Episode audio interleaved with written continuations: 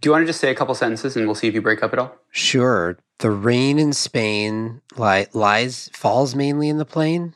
Drain main. What am I? What's the word I'm missing? Falls. The rain in Spain falls mainly in the plain. Yep. It sounds So- wrong. Um, but you sound great to me, so I think we're good to go. From the studios of Postscript Media and Canary Media. I'm Shayle Kann, and this is Catalyst. I'm ready to take that final leap, cross the valley of death, and invest in scaling up production because I'm promised a market at the other side, the, the pot of gold at the end of the rainbow. There's always this chicken or egg problem. You want to create demand for new low or zero carbon technologies, but in some sectors, those technologies basically don't exist yet. So, how do you solve that? Enter advanced market commitments.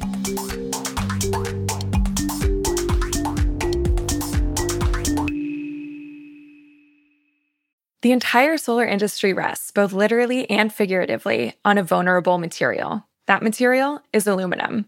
It is one of the most carbon intensive metals, with the bulk of its supply originating in China. But what if module frames made from domestic recycled steel replaced it? On May 30th, Latitude Media and Origami Solar will host a Frontier Forum that explores what would happen if the US solar industry shifted from aluminum to recycled steel. We'll explore the impact on supply chains, cost, technical performance, and carbon emissions. This is a must attend for anyone who cares about the domestic solar industry. Register for free by clicking the link in the show notes or go to latitudemedia.com slash events. I'm Shayle Kann. I'm a partner at the venture capital firm Energy Impact Partners. Welcome. Some people call them hard to abate sectors. I prefer to call them opportunities for big moats, but whatever you call them, here are the seven horsemen of the industrial climate apocalypse, so to speak steel, aluminum, cement, chemicals, aviation, shipping, and trucking.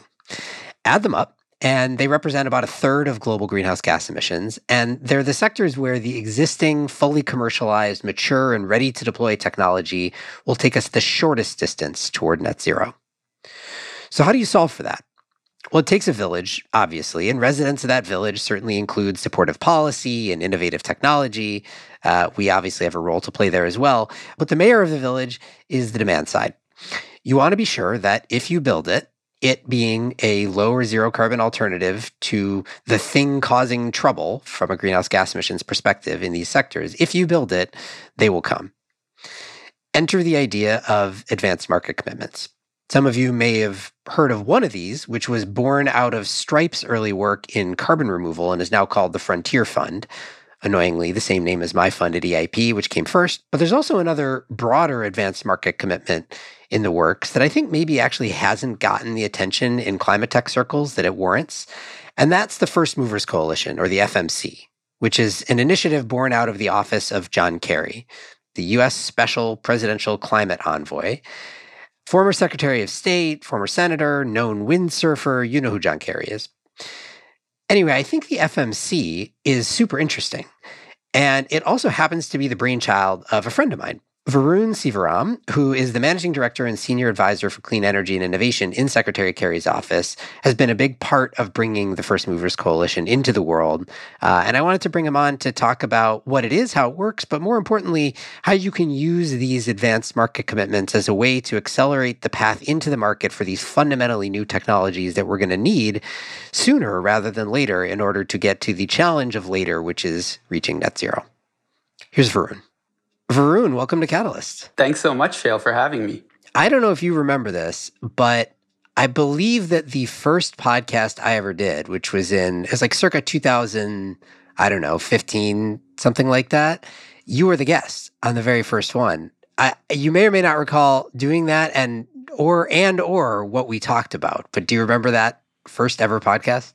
I remember doing the pod. I didn't realize it was the first one. It was uh, it was Perovskite Solar, right? It was either you. We we did a really early one with Jesse Jenkins too, and I can't remember which one was which one was the first. We've had Jesse back since then a few times, and this is the first time that we've had you back. So whether you were first or second, it's long overdue. Uh, and a lot has happened since 2015 or whenever we chatted before. The main thing, as is pertinent to this conversation, being that you took on a new role in the Biden administration soon after uh, Biden's inauguration. And you've been working with Secretary John Kerry, who has a title that I'm going to tell you to tell me what his title is and what it means and what you've been working on with him. Yeah, absolutely. Well, I was honored to join actually on day one of the Biden administration. Uh, and I work for Secretary John Kerry, who is the U.S. Special Presidential Envoy for Climate. And actually, that, that big long title um, importantly turns on one word presidential. This is the first time we've ever had a special presidential envoy for climate. We've previously had special envoys for climate. Um, but now Secretary Kerry reports directly to President Biden and is empowered to lead the United States' international climate diplomacy. And I'm his managing director and senior advisor for clean energy and technology innovation. And so I lead his teams that focus on helping countries around the world transition to clean energy and adopt emerging technologies, um, which is something that I think you and I talked about the last time we were on the pod. So maybe help me orient for folks who are not like embedded in the Washington ecosystem, right? Eh, there are these special envoys, in this case, a special presidential envoy, and it, there's some remit, uh, which you just described the brief version of, and we'll get into a lot more detail on. How does that job interact with like the State Department, which is doing all of our international diplomacy, or the DOE, which is focused on energy? Like, what's the, where do you sit and how do you know what you're able to and supposed to do if you are you and John Kerry trying to make this happen? Totally. I mean, look, it's such an important role precisely because so many different US agencies touch on climate, right? Our Department of Energy is developing the technologies of the future. Um, uh, our Department of State, as you mentioned, has diplomats all over the world that uh, uh, conduct U.S. foreign policy. So it's been critical to have a this new role, Secretary Kerry, the first U.S. Uh, principal to actually sit on the White House National Security Council, who is solely dedicated to climate. It's been critical to have him to play kind of this coordinating function. So uh, when we go, for example, to, to the COP, COP26 in Glasgow last year, COP27 this year in Egypt, Secretary Kerry leads the entire U.S. delegation, which uh, in, in, both cases has involved several cabinet secretaries. And um, we now speak with one voice, right? We're, we're able to coordinate all of the different things that the U.S. government is doing, both at home, the IRA, for example, and abroad, our you know Development Finance Corporation investments in emerging economies. We coordinate all of that with one voice uh, one negotiating position, um, and a bunch of uh, really cool announcements that just came out in Egypt. Yes, we'll talk about some of those. But so is it appropriate to just in in layperson's terms think of the role of the the special presidential envoy on climate as sort of the voice of the U.S. government uh, abroad, specifically as it pertains to climate change? Yep, absolutely. I, I think that's a that's an accurate uh, summary. Cool.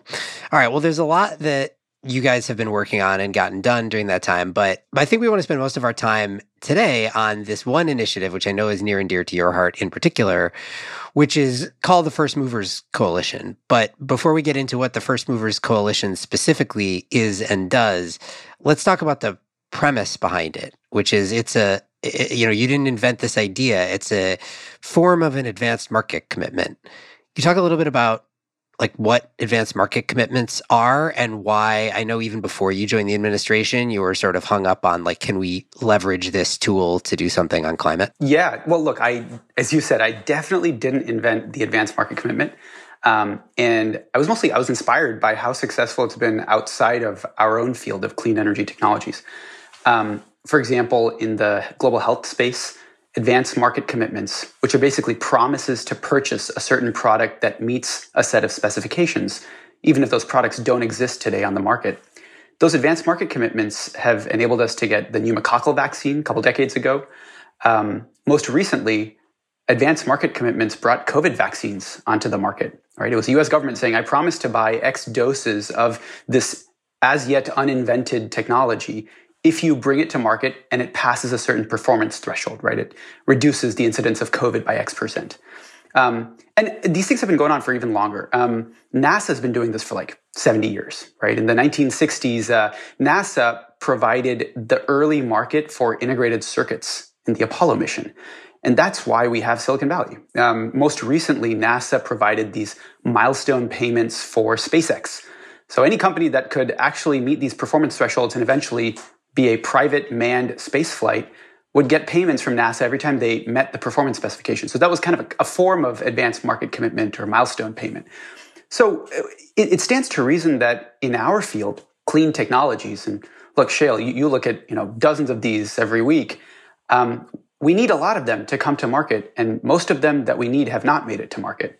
Some of them have, as we know, but most have not. Um, so it stands to reason that we should be able to cross apply this tool from other sectors to clean technologies. And it's just never been done in a big way. And that was kind of the inspiration for me behind creating the First Movers Coalition. And we'll get into the mechanics of it. But what it strikes me that's interesting about the idea of the advanced market commitment um, is that it sort of creates a forcing function on both sides, on the supply and demand side. So it comes from the demand side making these forward commitments and saying, if you meet these criteria, I will buy. It's an if you if if they build it, we will come strategy for them. So it's a forcing function then, which we should talk about how this actually works to do it if it if the thing does indeed arrive and meets the specs.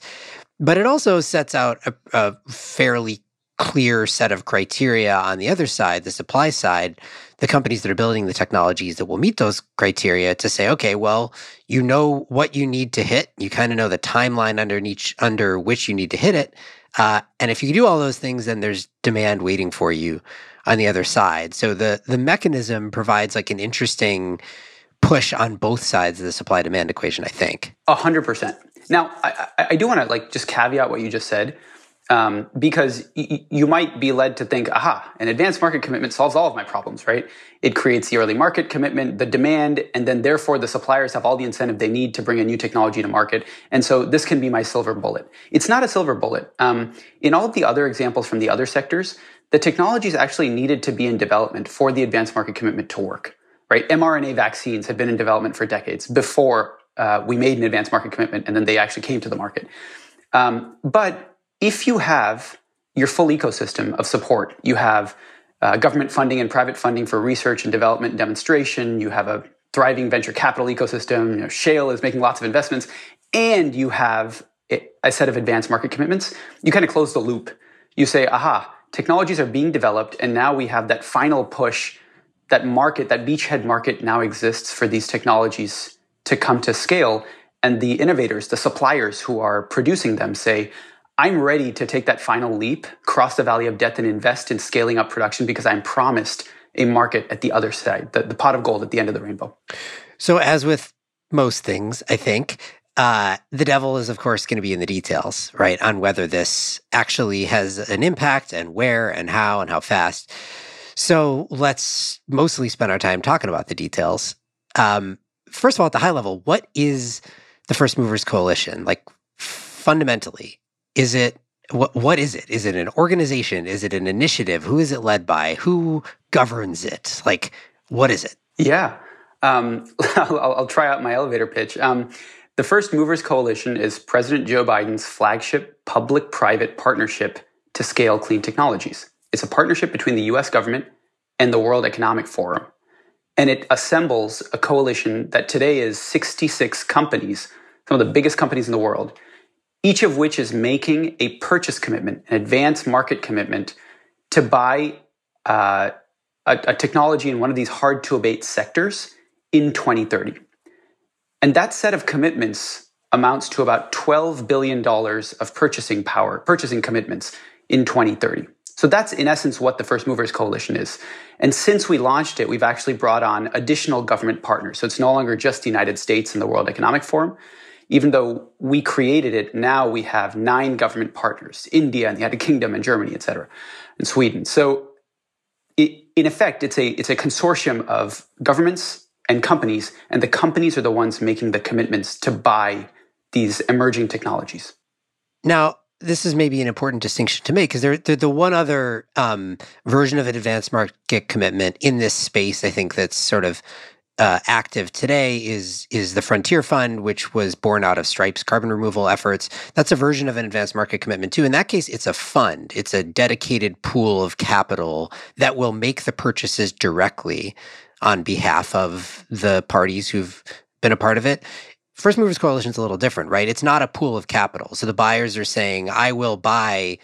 X tons of this thing, but they're not putting money into a bank account or committing capital into a bank account for some third party to do the procurement, right? So um, close. First, let me just say the Frontier folks are fantastic. It's a great initiative they've developed. So, we launched the First Movers Coalition in November 2021, and then a few months later, Frontier came to market focusing just on carbon dioxide removal. We focused on some other hard to abate sectors. After Frontier came to market, we then we said, look, this, this model is wonderful. Um, and so we added the carbon dioxide removal sector as well. And se- several companies that have not joined Frontier were then able to join the First Movers Coalition. So together we have large coverage over the corporate world. And the way we structured the carbon dioxide removal commitment, at least for our three champions, um, Alphabet, Microsoft, and Salesforce, is almost exactly as how Frontier has done it. It's a dollar commitment. Um, but uh, you're right, Shayle. For all of our other sectors, um, for steel or trucking, the commitment is like Ford Motor Company says in 2030, I will buy 10% of my steel using near zero carbon steel. Um, so it's it's a percentage of their supply chain is the commitment they have made to purchase uh, in in 2030. So that's you know a, a, qualitative difference from how Frontier is doing it, which is a dollar value. Right. It's much more similar to I mean anybody who's been around the renewables world in the U.S. for the past decade will know that uh, you know at least I'll, I'll editorialize for a second, but in my view, the two things that drove the adoption of wind and solar that we've seen to date are basically the federal tax credits and then state level renewable portfolio standards. And those state level RPSs were structured much more like what you're describing here in the First Movers Coalition, which is in this case, it was mandated by the state on, upon utilities, but effectively the same thing, saying that by year X, each utility will have Y percent of their electricity generation mix come from renewables. And that was a huge, huge driver in the early days of renewables. It's what got us to where we are today. So I think as long as there are teeth or as long as those commitments are real, this can be easily just as effective of as the dollar commitment. Totally. And and, and I just want to make the point that like um, th- there's a beautiful analogy here. Just as you said for renewables, it was the supply push incentives like the ITC for solar or the PTC for wind and the RPS at the state level that created demand, early markets. There's now this beautiful interplay between the US Inflation Reduction Act, which provides supply incentives, and the First Movers Coalition, which provides that, that demand. Because there isn't elsewhere a demand commitment or demand requirement for someone to buy X percent clean steel, right? Or X percent clean aviation fuels. By the way, truly clean aviation fuels, not just SAFs. And uh, the, the hope, therefore, is this interplay makes the IRA work. You can imagine, like, the IRA might make, and, and I can walk through the numbers, the IRA makes uh, clean steel almost as or as competitive as dirty steel, right? But if you're a demander, you still have no incentive to go buy the clean versus the dirty stuff because the the clean stuff is untested. The dirty stuff is like fairly conventional, and you have a bankable track record. Um, and so this first movers coalition creates that early demand that will therefore induce suppliers to take advantage of the IRA incentives, build the supply because they're sure they'll actually get an offtake. All right, so let's dig into the details a little bit on how this how this actually works. So, um, let's start with na- name the. I'm sure you could do this by now by heart. Name the seven sectors that First Movers Coalition is active in at the moment, and then we'll pick a couple that we want to go deep into. Sure. So the the eight sectors are steel, aluminum, cement, chemicals, which is the last one we haven't yet launched, shipping, trucking, aviation, and carbon dioxide removal. These hard to abate sectors represent about a third of global emissions today. And they're the ones, you know, as, as all of the listeners know, th- this is where the energy transition has not started. And so on current course and speed, this will be a majority of humanity's emissions by mid-century. So that's, and, and it's also where the technology needs are concentrated in these heavy industry and long distance transportation sectors. So that's why we picked these sectors for the FMC. Right, which is sort of a key point. You can amass significant buying power with a relatively small number of relatively large commitments from big buyers, basically. Well, I, I do want to make the point that, like, remember, each of these commitments, like Ford Motor, is saying 10% of my supply chain, not 100%, but 10% of my supply chain is going to be near zero carbon steel by 2030. Now, that doesn't sound like a lot. It's, you know, 90% of their supply chain is not this. But this technology is not anywhere in the market. And so for a technology that's yet to scale, this beachhead is looks quite enormous for an up and coming innovator. 10% of Ford's supply chain is actually quite a large number. Um, but if we if, if you try and make it a larger percentage of a supply chain from these enormous buyers early on in 2030, you'll fail because the technology simply cannot scale that quickly to meet extraordinary demand. To what extent is the recruiting process? I know I want to get into some individual sectors, but I'm too interested in this question. Um, to what extent is the recruiting process around companies sort of uh, accelerated by a like keeping up with the Joneses sort of effect? Like you're like Ford said they're going to do it, so now you go to BMW and say, well, Ford's doing it, so like why aren't you? It is. I mean, getting that initial seed of companies was so critical, right? Um, there's no way we could have gotten to 66 without the first 24, without the first 12, um, because peer pressure is uh, is a large part of the recruiting process. Look, when we recruit, um, the, there's a few different things we can bring to bear. Um, the the first is we make an appeal to companies' competitive advantage. We say, look, in the future, a decade, two decades from now, you're going to live in a world where policies are net zero aligned. You're going to be forced to buy uh, clean steel. If you're a first mover and you secure those supplies of clean steel early on, you get some, you exercise those muscles about how to offtake uh, these new materials. Well, you'll be ahead of the game and you'll have cornered the market, and everybody else will pay a lot more for clean steel.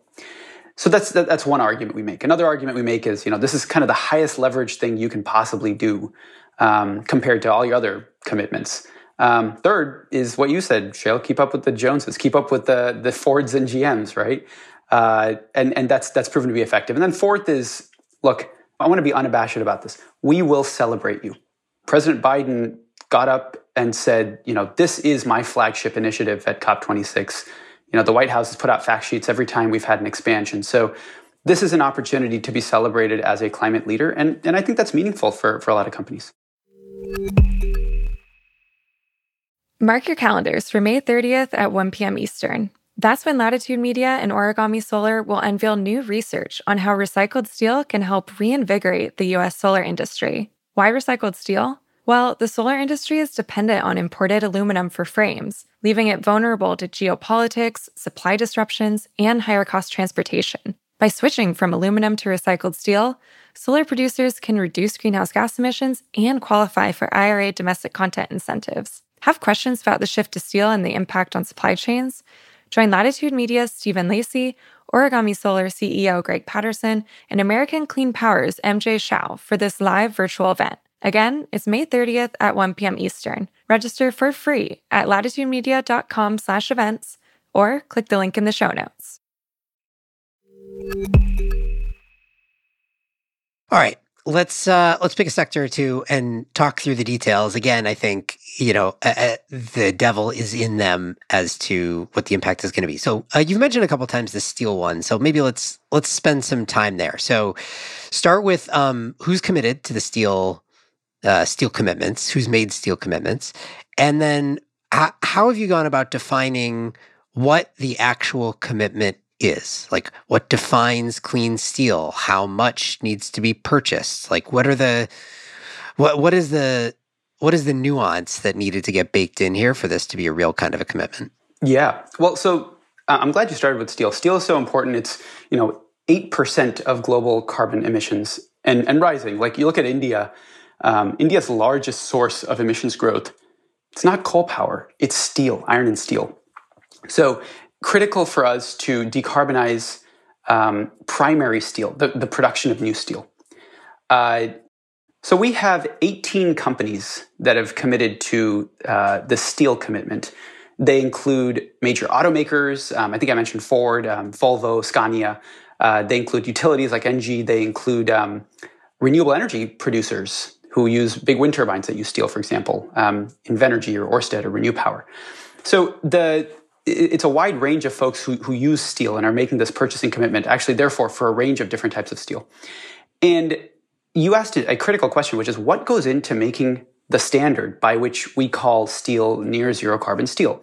We're, we're walking this balance, right? We, we have to pick something that uh, is feasible in 2030 for companies to meet 10% of their supply chain from. But we want to make sure that every single commitment is technology forcing, that we're bringing new technologies into the market. The commitment can't be weak enough that you can use an existing technology and get away with it, right? We want to bring to market these new technologies. So each of these commitments was time bound. It's in 2030 is when you make the purchase. It is innovation forcing, but technology neutral. We're not going to tell you how you do it. You, you can make your steel no matter which route you choose, electrolysis or green hydrogen.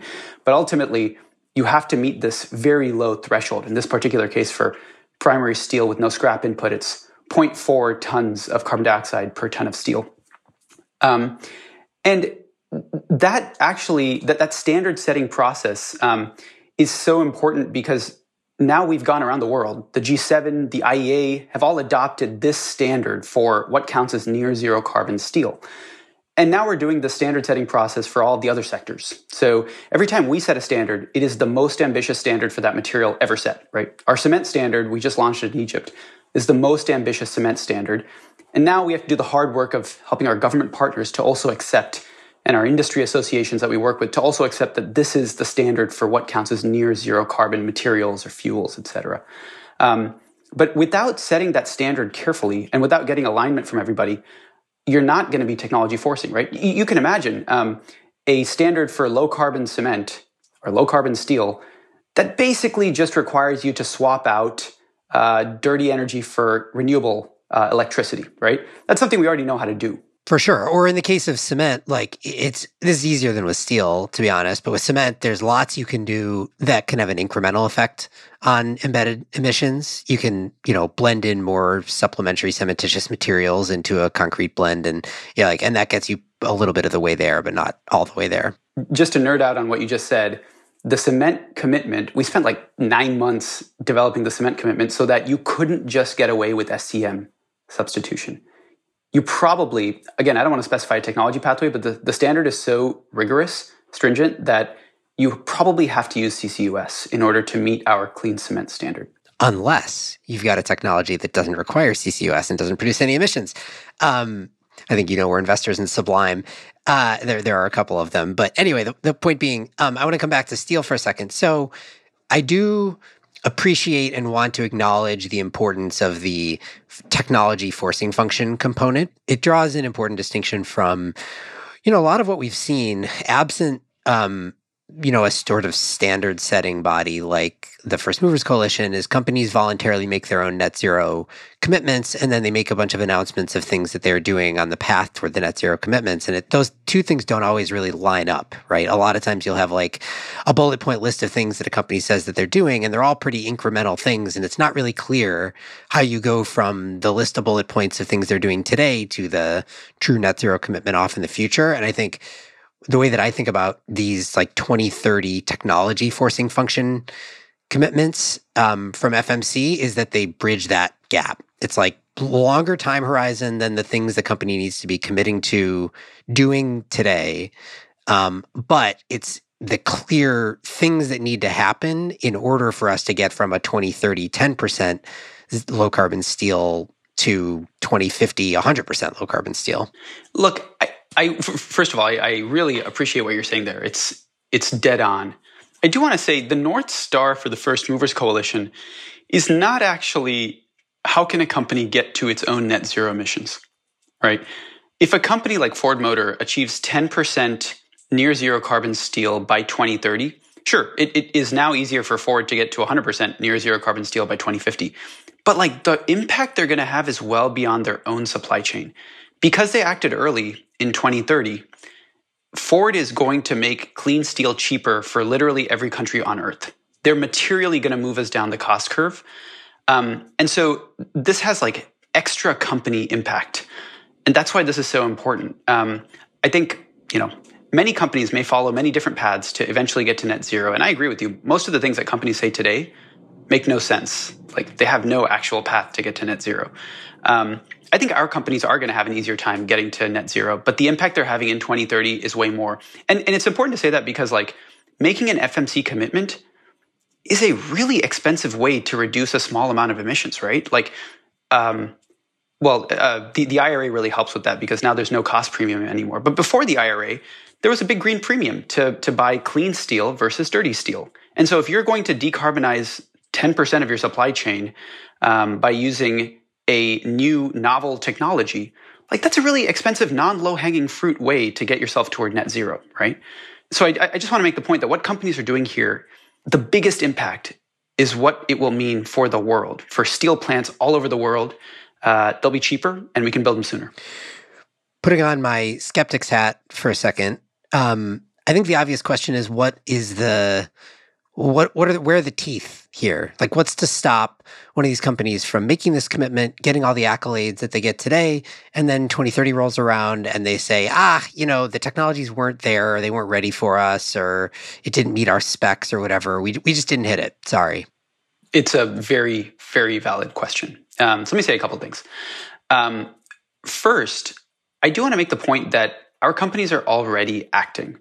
Um, now, steel is kind of an easier case. We'll start there. There, there are harder cases like aviation where it's really tough to act right now.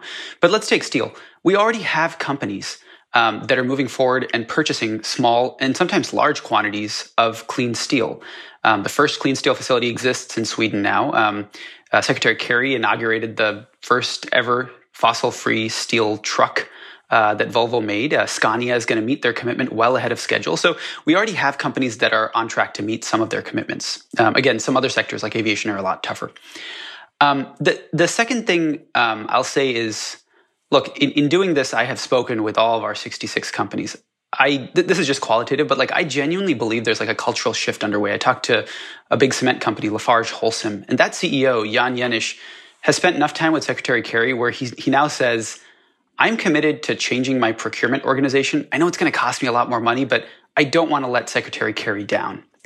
Now, at the end of the day, where are the real teeth? Um, it's it's a reputational risk. If you make a commitment and you don't actually meet your commitment, um, and and you could have, um, you know, down the road, you, are right. You, you, may have uh, you may have gotten the accolades up front, but down the road, uh, we expect this organization, the FMC, to continue uh, to be high profile for the you know through the decade, and so uh, we'll celebrate the companies that that definitely make their commitment. Um, but I, I, I don't think it will be tenable for companies not to make them. I think you got to the other risk, which is a lot more of a political risk than anything else, right? Like Secretary Kerry is not going to be the U.S. presidential special presidential envoy on climate for until 2030. I, am guessing. You could tell me if I'm wrong about that. Uh, Joe Biden certainly won't be our president that whole time. Who knows what happens in the political sphere in the U.S. And so the FMC has to kind of last through whatever permutations of international politics and climate politics occur over the next eight years for it to continue to have a loud voice and play hopefully an increasing role there. So how do you think about like the longevity of the um, and the staying power of the organization? Look, I think you're absolutely right. You know, governments change over time. There are a few different ways, though, that I think this we've built some durability. Um, the first is, you know, CEOs going out and putting their name on the line. Um, I was particularly inspired just last week. Mads Nipper, the CEO of Orsted, went out and said, "We do this not because it's easy, but because it's hard." Um, and and we want to be one of those companies uh, that that affixes this brand to our name because we're going to achieve this. It's really hard. Um, it's it's hard to walk back from that, right? Uh, similarly. Uh, another way we've created durability is sure, the, the, US government historically, you and I know, has changed hands. Uh, but now we have nine government partners, right?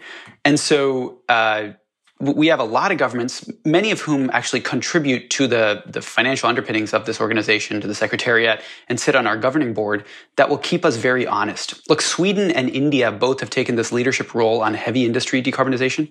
I think it's one of the coolest things to happen in the past few years they're both on our governing board. And I think Sweden and India are going to hold our feet to the fire no matter what happens uh, in the United States. And finally, I, I, would be remiss if I didn't say we had a pretty good election uh, just now. Well, it wasn't perfect, but uh, I, I, feel good about our chances, uh, you know, now, 2024 and going forward. So this decade, I think we've kind of unleashed something that I hope will be durable.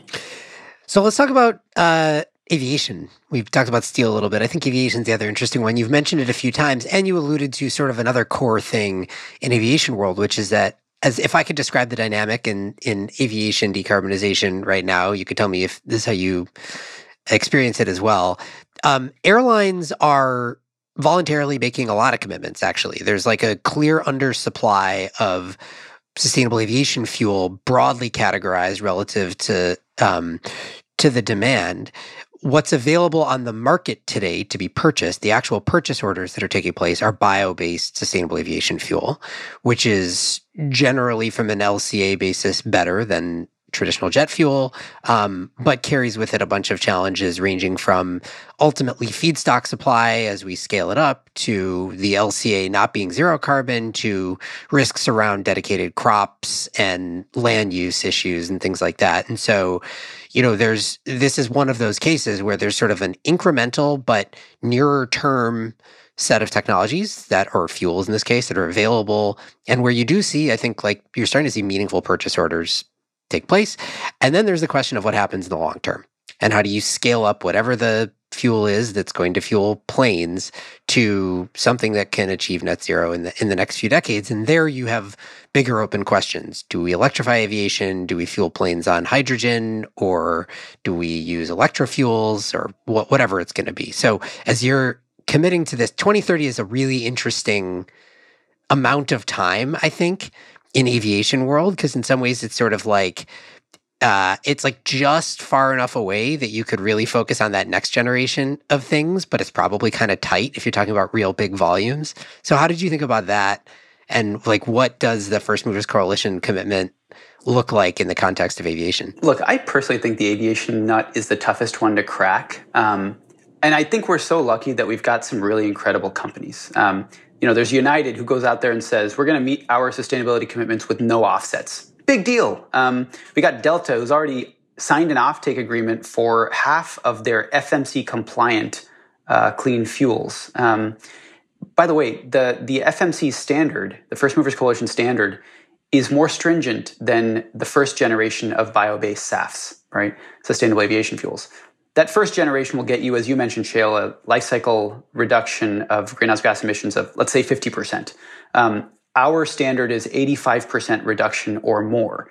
It doesn't mean all bio based fuels are out. You could have next generation, fairly advanced ones, alcohol to jet, Fischer Tropsch um, processes, uh, that, that in many cases um, have some benefits that the first generation doesn't. Today's generation is based on waste oils, fats, and greases, as you mentioned, Shayle, they compete with food crops. They don't have great greenhouse gas reduction. Oh, and by the way, they don't scale. Um, we're just there's no way we're going to get to you know double digit percentages of these uh, fuels in our uh, displacing our jet fuel mix. Um, the next generation of biofuels has a better shot at it, but still not infinitely scalable.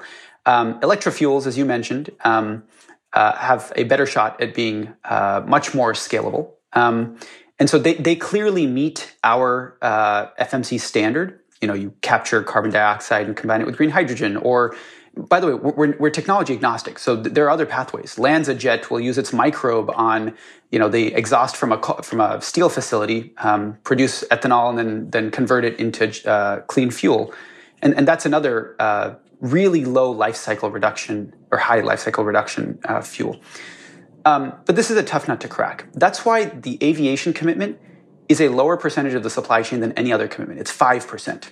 So United, Delta, Apple, Salesforce, they've all said 5% of our jet fuel demand will be replaced with clean fuels that reduce emissions by 85% or more. I think we've got a couple other things going for us. We have folks across the value chain. So United Airlines or Delta buys the fuel directly and Apple is their end user of like business class travel. And so there are ways to kind of smear the green premium across the value chain. Um, but I also think it's going to take some creativity for us to help these companies. First, in many cases, these companies are like, we don't know where to get this clean fuel that will replace our jet fuel demand. Like, who makes it? Um, and so we, we have been, you know, recently we had a dinner in Egypt where we introduced, you know, LanzaTech or Meg Gentle's highly innovative fuels, HIF, to, uh, to many of our purchasing uh, companies that's one function we'll play. Um, I also think that uh, in the aviation sector, we may see companies banding together through the First Movers Coalition and running reverse auctions uh, for this next generation of fuel. The last thing I'll say on this is the way our ethos is kind of backwards from everybody else's ethos. Everybody else's ethos in aviation has been what's the best we can do right now? Like, how do we move the ball forward incrementally? And they've ended up with first generation SAFs, which are probably not going to get us where we want to go. We've started with in 2050, if you were to decarbonize aviation, what would it look like?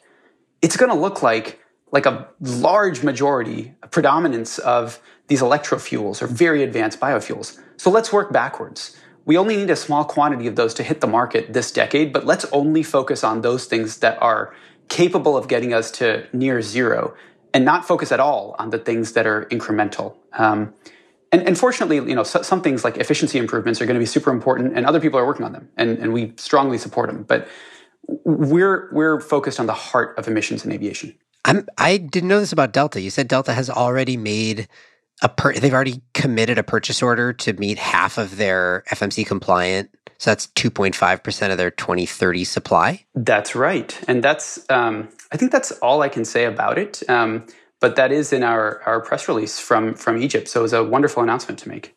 Hmm, but they, they won't tell us what they're buying or from whom? I think you could ask them. All right. Might have to do that. Um, that's pretty exciting. Super, super exciting. 2.5% is not nothing. Yeah.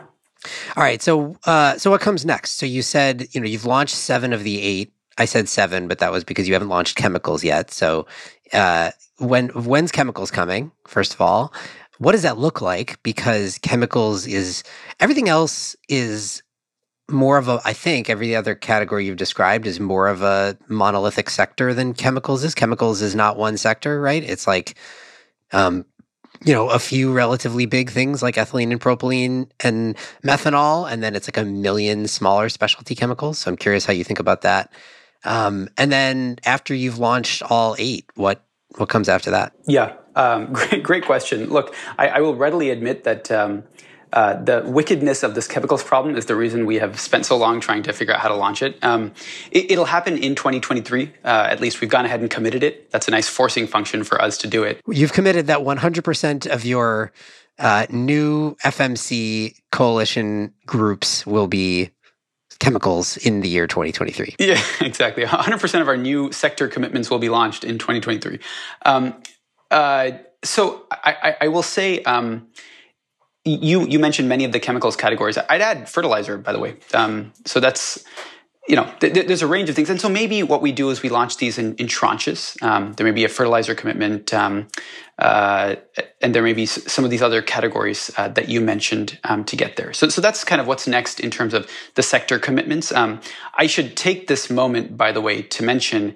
Again, this is not just me and my team doing this in the US State Department. World Economic Forum as a whole team stood up to do this, and our knowledge partner BCG has been invaluable because they've basically helped us to, to create these technical standards. And we work with a lot of other groups, technical trade associations, nonprofits, universities, the IEA to come up with these standards. We got to do a lot of that technical work for all the different chemicals uh, subsectors. Um, and then what's next? In addition to launching sectors, we have got to get real projects into the ground. One of the partnerships I'm most excited about is um, we're partnering with Breakthrough Energy. They're our primary implementation partner. As you know, Breakthrough Energy um, has a aptly named Catalyst program um, great for this podcast. I just want to say this podcast was named Catalyst before Breakthrough, and also our fund at EIP was named Frontier before Stripe. it's just there aren't that many interesting words, is what I've concluded. Exactly. Um, so, so uh, the um, plagiarizing Breakthrough Energy folks have. Uh, uh, as you know, they're investing in demonstration projects in clean aviation fuels, um, clean hydrogen, uh, etc. And so many of these are things that um, we will be buying, like clean aviation fuels. So in, through our partnership, our companies um, are ideally going to provide the offtake that enables Breakthrough Energy to build even more of these facilities. And we're going to do this across all of our sectors with different partners to make sure that, especially as we take advantage of the IRA, um, you know, Jigar Shah at LPO, who I know Jigar was on on this podcast recently um, and is a good friend, Jigar's committed to invest in projects that have first mover coalition companies as off-takers because you know that that de-risks his loan guarantee. And so you can imagine a clean steel project in the United States, for example. I, am not breaking news here; it could be any of our sectors. Uh, with with one of our companies that have promised to buy the offtake from that facility, actually gets funded. Um, in, in, all of our different sectors now, cement, steel, um, maybe not aviation fuels entirely. In almost all of our sectors, it is now as uh, inexpensive to build the clean alternative as it is the dirty one, thanks to the IRA. That, however, is not true elsewhere. And so I think it's really important that we start to build some of this infrastructure in emerging economies. We mentioned India up front, where iron and steel is the fastest growing emission sector. It would be really great to get some clean steel plants in India. We have some Indian companies that are buyers. And so we, uh, we're delighted to partner with something called the Climate uh, Investment Funds, the CIFs, which have recently launched a uh, industry uh, fund, uh, thanks to a infusion of capital from the United Kingdom and some other countries. Uh, they are uh, going to be investing in these sorts of projects with our companies as off takers. So again, we're going to go around the world, find ways to support people who are building the next generation of technology infrastructure and provide demand through our companies. Our only goal going forward is to get real projects, real steel, no pun intended, in the ground. Yeah, I think this dynamic around um, the commitments that come from companies in the US because of the IRA and Europe because of various policy mechanisms, but also just like in the global north versus the global south, where most of the most of the growth in manufacturing is occurring, a lot of the demand growth is occurring, and this is inherently this like global effort that you're undertaking. So um like what else needs to happen for this to play out concurrently in the global north and the global south. Totally. And this is a big fault line. You know, in, in the last two years of traveling to countries, you know, I led a delegation to South Africa. And what the South Africans want to do is they want competitive, clean industry. Um, so they want to invest in their green hydrogen exports or green steel exports. Um, here comes the United States IRA. And basically, the only thing we heard from countries in Egypt was, um, hey, you guys are now the most competitive producer of these clean products in the world. What about us? Um, we even heard from some emerging economies who asked, could you carve out some of the IRA funding for you know, clean hydrogen projects in this developing country rather than only in the United States? Um, and, and so I think it's, it's super important that uh, we, we be receptive to the, the requests of these countries. Obviously, we're all locked in this you know, great global competition, but developing countries it, it, it's important for us to help decarbonize developing countries in these hard to abate sectors that will dominate emissions growth. So we have the Development Finance Corporation. It's a U.S. organization. It invests in development around the world. Um, and, and we have a partnership with them to invest specifically in projects uh, that will have FMC companies as their off takers. So American uh, investment capital, our loans, for example, will go toward these hard to abate sector projects in India or Indonesia or South Africa. I think that's a very important thing that we should continue to do. Do you think that at some point we're going to want to stop calling these sectors hard to abate sectors because it's going to be like too easy and out? In the same way, sort of that, like at some point it, we stopped wanting to call clean energy alternative energy. It like puts them off in these category of like, well, it, you know, we all know that heavy duty transportation is hard. So it's a hard to abate sector. So, you know, maybe we don't take it as seriously. Like, I, I, I don't think we're there yet, but I've been thinking that I agree that that's the correct, it's like the accurate way to describe them. But at some point, I think we're going to want to stop calling them that. I am totally with you. And uh, I, I think, again, if we were all like nerds about it, we would like, one by one start to move the sectors out of that category, we'd say, ah, trucking, like I think we can electrify this now um, and move it out of hard to abate. Um, but from a from a PR and communications perspective, you're absolutely right. Like, like especially with the IRA now, and with a lot of the technologies Shayle that you're investing in. By the way, thanks to you and, and Madison, we got to meet Sublime and have them meet our FMC off takers. Um, thanks to that, there are real ways to abate these hard to abate sectors. They're at least not impossible to abate. Um, so I, am with you. I I think maybe we need a, a, rebrand to I don't know need to abate or something. It also not to continue on my soapbox on this, but it also makes it, it implies uh, the opposite for other sectors and i'm not sure that the right way to describe for example the power sector which you would think of as being quote unquote the easier sector to abate like that it's not easy just because it's maybe easier or more straightforward than aviation does not make it easy. I'm totally, totally with you. Um, but but look, I, I will say there is plenty of attention. In fact, the preponderance of our attention goes toward the not easy to abate, but the easier to abate sectors. So th- there's something to be said for, hey, it's really time for us to, if not entirely shift our focus, to equalize our focus to the stuff that totally gets neglected. Um, and that's true in diplomacy. It's true in government policy. Um, I'm delighted the IRA focuses on, on industry as well as the power sector. Uh, and it's true in, in corporate commitments. You know, I really want to help companies not just, you know, do renewable PPAs, but but start to make these hard commitments under the First Movers Coalition. All right, man. I've been wanting to do this one because ever since you guys announced the First Movers Coalition, I've been tracking it and uh, I've been very excited to see all the announcements coming out. So thank you so much for walking me through it. Hey, I'm so grateful for the chance um, and keep up uh, all the good work. Really appreciate it. Varun Sivaram is, okay, this is a mouthful, the Managing Director and Senior Advisor for Clean Energy and Innovation for U.S. Special Presidential Envoy for Climate, John Kerry. Well, what did you think? What do you think of advanced market commitments? If you're wonky enough to already know what they are prior to this episode, then you probably have opinions. You can send them to us by recording yourself on a voice memo or your sound recorder app on your phone and emailing it to catalyst at postscriptaudio.com. You can also just email us there if you don't want us to hear your melodic voice. That's catalyst at postscriptaudio.com. You can find the show on Twitter at, at catalystpod. You can also find me there. If you like the show today, go over to Spotify or Apple Podcasts and leave us a rating and review. The show is a co production of Postscript Media and Canary Media. You can head over to canarymedia.com for links to today's topics. And as always, Postscript is supported by Prelude Ventures, a venture capital firm that partners with entrepreneurs to address climate change across a range of sectors, including advanced energy, food and ag, transportation and logistics, advanced materials and manufacturing, and advanced computing. This episode was produced by Daniel Woldorff, mixing by Greg Vilfrank and Sean Marquand, theme song by Sean Marquand. Our managing producer is Cecily Meza Martinez. I'm Shayle Kann, and this is Catalyst.